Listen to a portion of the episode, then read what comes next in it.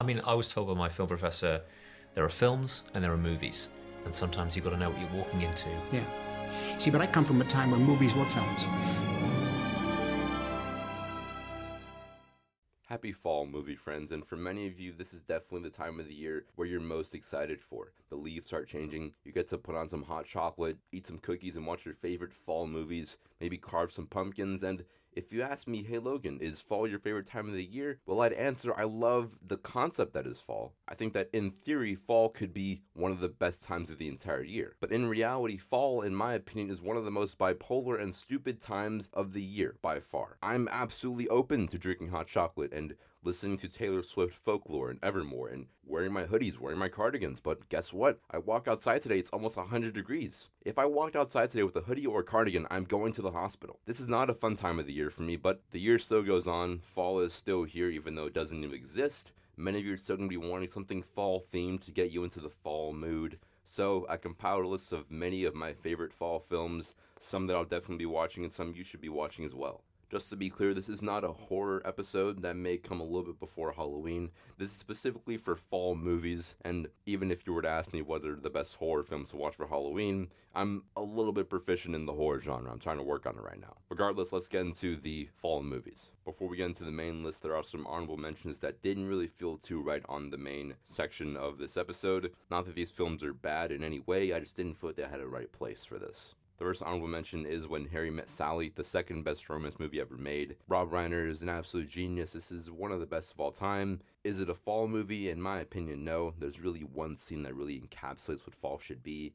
Outside of that, this feels like a year rounder kind of film. This is still an all timer for me, but if you had asked me, is it a fall movie? In my opinion, no. The next honorable mention goes to the Harry Potter films, all nine or I think ten of them. I love all of them. I'm a big fan of Prisoner of Azkaban and The Half Blood Prince. Those are my two favorites of all time. And although these could work for fall films, I think they work better as films for December. That's the time I watched them last year. They fit that vibe absolutely perfectly. I just kind of sprinkled my Harry Potter films in throughout December, and they all really complemented the month for me very, very well.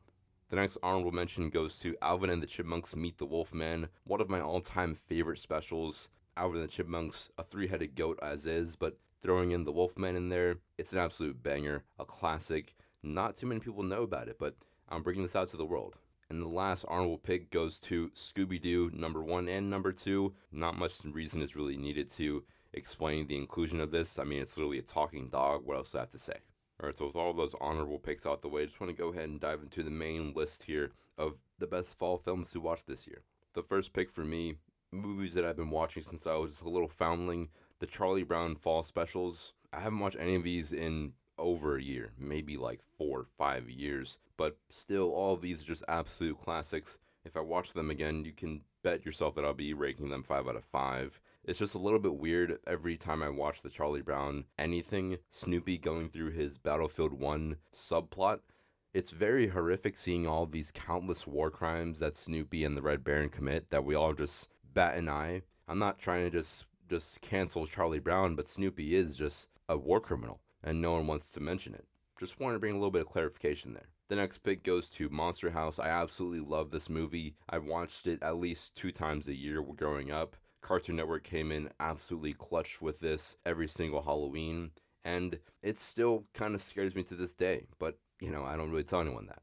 Coco is one of the best Pixar movies ever made, is a take that I was hearing a lot, and I was very confused by all of the Coco hype. What's with Coco? Is it really that good? I don't hate Coco. I've seen it many years ago. Yesterday I got a chance to rewatch it, and yeah, believe the hype. The hype's real. It's easily top five Pixar. It's not number one for me. Number one Pixar is still Ratatouille. But Ratatouille and Coco are still sitting at the same table. And for fall, Coco is a movie that you should definitely be watching and add it to your watch list as soon as possible. Because if you want to make the argument it's the best Pixar movie, I wouldn't even debate. The next fall pick is Where the Wild Things Are in my opinion, this isn't even that good of a movie. I only have it rated 2 out of 5 stars, but Spike Jonze is an incredible director. A lot of very breathtaking cinematography, beautiful execution, but the concept and the writing definitely drag it down from being a masterpiece that it should be. But it'll definitely satisfy your fall desires this year. Now, Where the Wild Things Are may not be too good of a movie, objectively speaking, but E.T., by all means, is definitely Steven Spielberg's best movie. I haven't seen this in years, maybe four or five years, but still, it's rated 5 out of 5 for me, one of my favorites of all time, and it takes place during Halloween. E.T. definitely being one of the best protagonists of all time, one of the best sci fi films of all time, one of my favorite favorites of all time. Definitely watch E.T. Phantom Thread from Paul Thomas Anderson, I got a chance to watch, I want to say either August or July. Surprised me by how much I love this movie. If someone were to ask you what's the best Paul Thomas Anderson movie, the safe answer is There Will Be Blood. But in reality, if you were to ask me, I would say Licorice Pizza and Phantom Thread are his best movies. It's not even close. I think he did the cinematography for this himself, and Daniel Day Lewis also giving a phenomenal performance. It is so good. It's so different. It's so profound. It's ever expanding. It is everything for fall, and definitely a hefty one. One that's a little bit dense for the average movie watcher, but I'd say give it a chance and you're gonna love it as much as I did. After Phantom Thread, I say go ahead and watch Knives Out. It gives a lot of Thanksgiving vibes, a bickering family, beautiful cinematography, definitely a very well crafted screenplay from Rian Johnson. Coming off of The Last Jedi, it's a little bit surprising seeing him go from a movie that's so divisive to a film that is considered one of the best of all time, a 5 out of 5, and a masterpiece from, considered by many. Every shot of this movie screams fall. The set design, all the locations, the very fun whodunit mystery can definitely fill your afternoon, rainy evening fall vibes that you're going to be looking for. Everyone still seems to be on the Barbie hype train from this summer, and Barbie was definitely one of the best summer films ever made. But Little Women is definitely one of the best fall films for you to watch this year. I got a chance to watch it the other day, and it's another great entry into Greta Gerwig's filmography. She can't seem to miss at all. I'm still more of a Ladybird fan, but this is still a very, very good movie. It's everything you want from a Greta Gerwig movie and a fall movie. From the vibe, Timothée Chalamet, Saoirse Ronan, Saul Goodman's in this movie. Why wouldn't you want to watch it? After you watch Little Women, go ahead and dive into a film that's pretty similar in terms of just the era that it takes place in, Pride and Prejudice. Not the BBC version, but specifically the 2005 Joe Wright Pride and Prejudice, which, in my opinion, is one of the best shot films ever. I watched it earlier this year for the first time, 4.5 out of 5. But just the lighting, the cinematography, it's so good. Just the framing, the blocking, it looks incredible in every single frame, and it's one of the best of all time. So definitely watch that for this fall. I have three more picks left, but by no means are these last three bad in any kind of way. One of the last picks is Donnie Darko because he's literally me. I watched that, I want to say maybe February or March. Almost cried because of how emotional it is, but it also takes place during Halloween. Very, very spooky vibes for you.